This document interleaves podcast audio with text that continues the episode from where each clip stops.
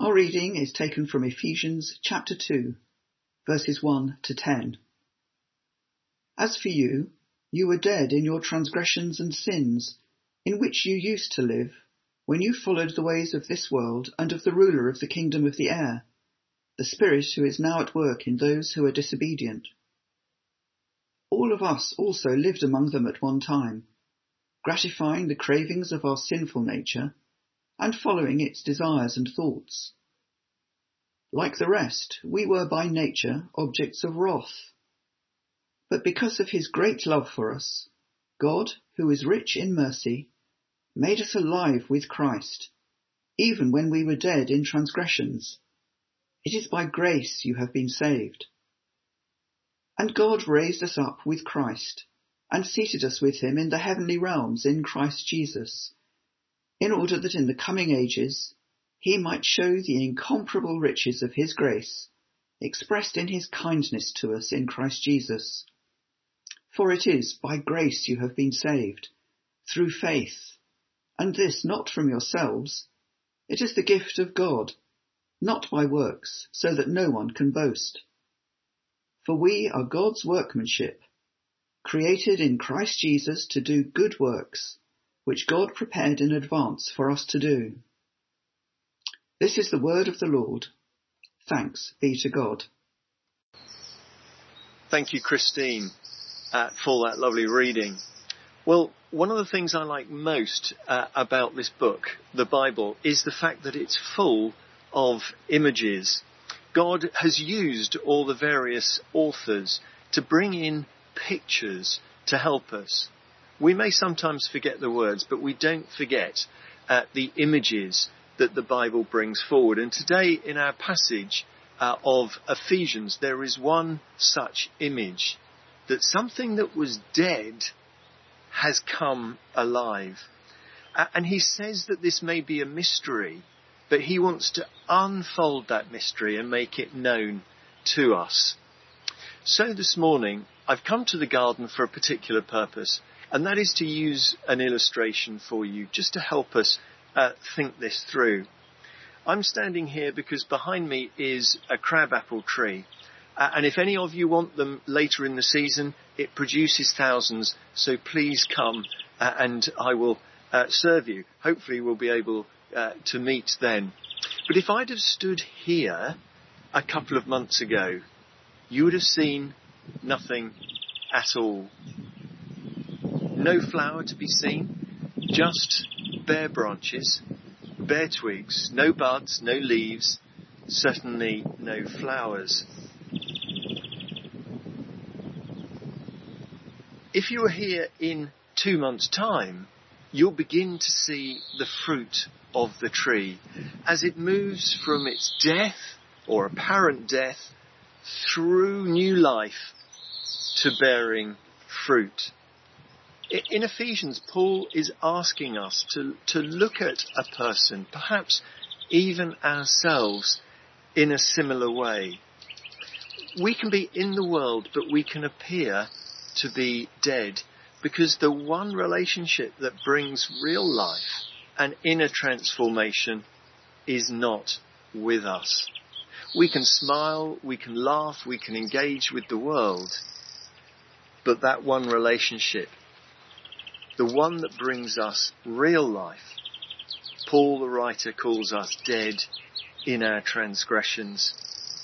But there is a dramatic change that comes about, and it's not due to anything uh, that we do for ourselves. And if I turn to that tree behind me again, it hasn't done anything. I'm ashamed to say that I haven't pruned it. The tree hasn't moved.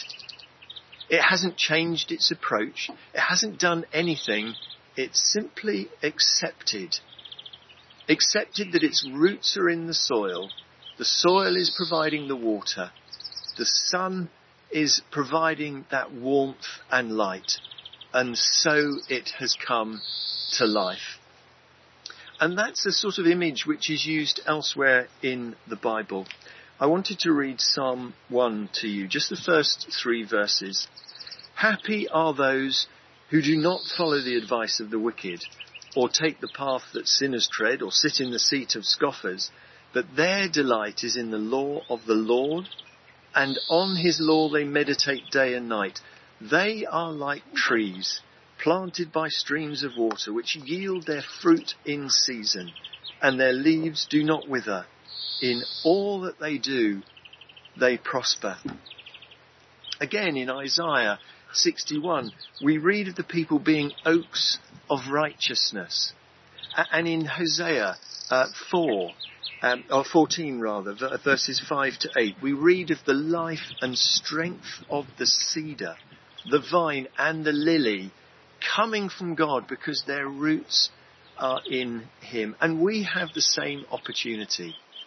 Did you notice in uh, the passage from Ephesians, both in verse 4 and verse 8, there's the same phrase, by grace you have been saved. Verse 8, possibly one of the best known verses in the whole Bible.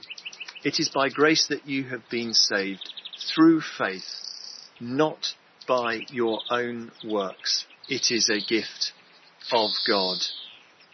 This grace, this love, this mercy from God is not something that we deserve and it's not something that we've done. It's simply the free gift of God to all people if we put our roots in Him. What we need to do is a bit like this tree behind me is simply accept. Open wide our branches. Open up our hands and accept all that God wants to give us to bring us to blossom, to bring us to new life, to bring us to bearing fruit. And that is the point, isn't it? Because it is that transgression. And we will bear fruit as Christians because our perspective, our lives have been changed. We are different people. We take the goodness from God and it changes our outlook. We're no longer dead in our transgressions. We are alive in Christ. We are God's workmanship, created in Christ Jesus to do good works. That's what it says. But we can only do them if we have Christ in us and through us. We too can blossom. We too can bear fruit. All we have to do is come to God with open hands to receive His grace. So let's do that now. Let's come to God with our hands open. Heavenly Father, pour your blessing on us now, we ask, because we've made ourselves vulnerable, we've opened ourselves to you, and we have sought your presence, your power, your grace, your love in our lives. May it be so for your name's sake. Amen.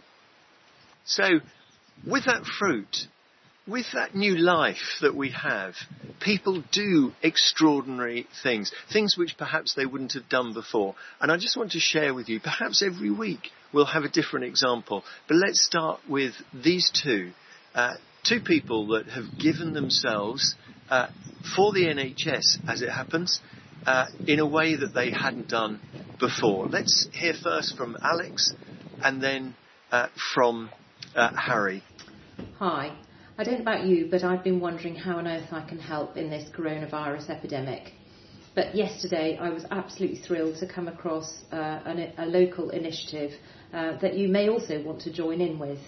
What it is, is it's making and sewing kit bags, a bit like this,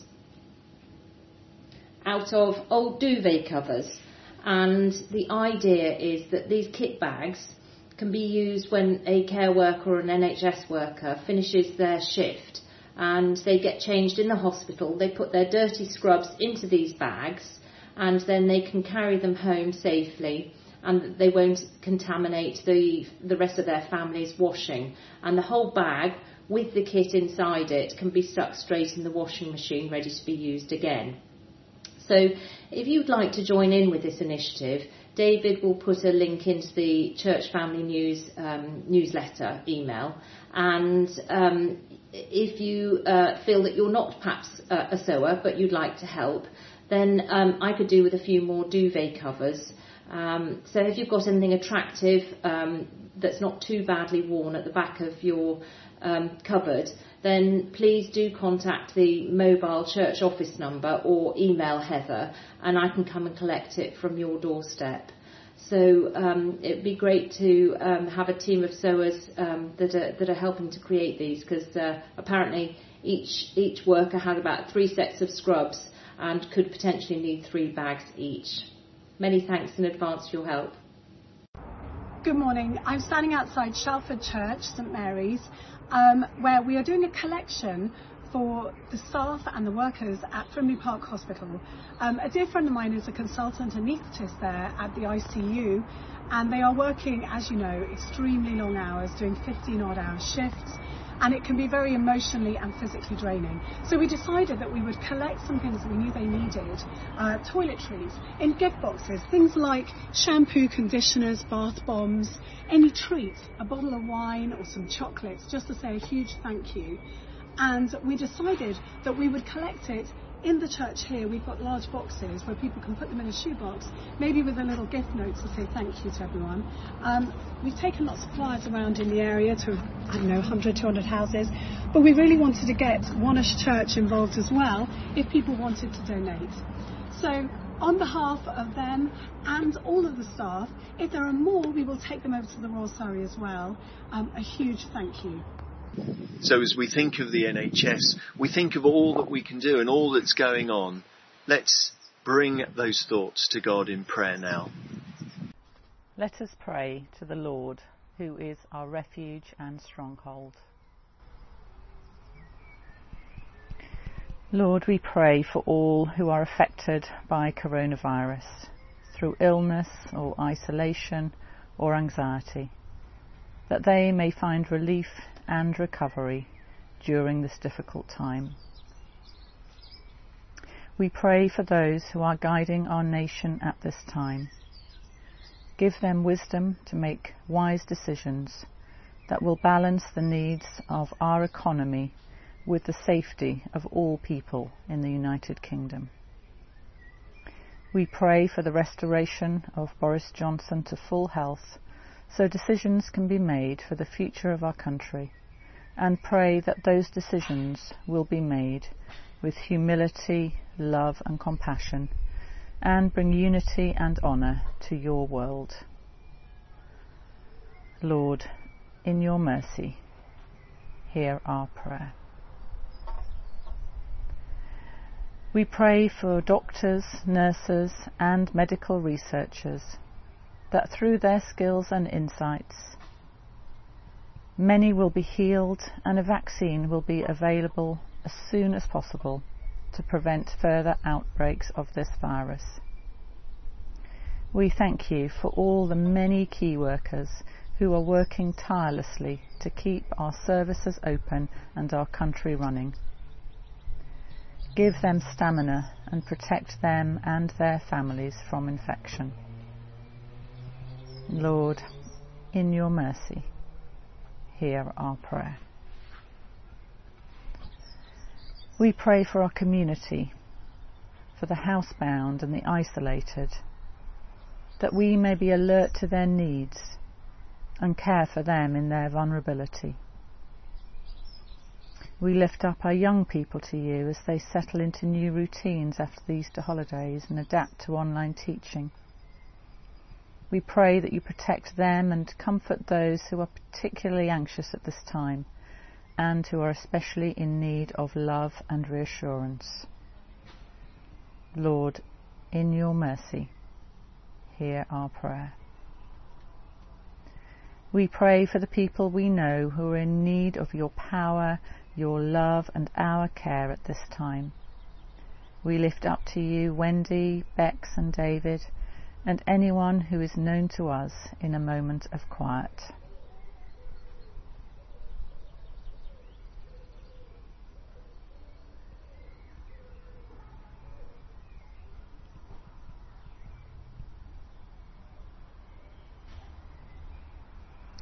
Finally, Lord, we pray for ourselves and for all that we face in the coming week. May we know that you are with us always for you are rich in mercy and love us deeply. In Christ's name, Amen.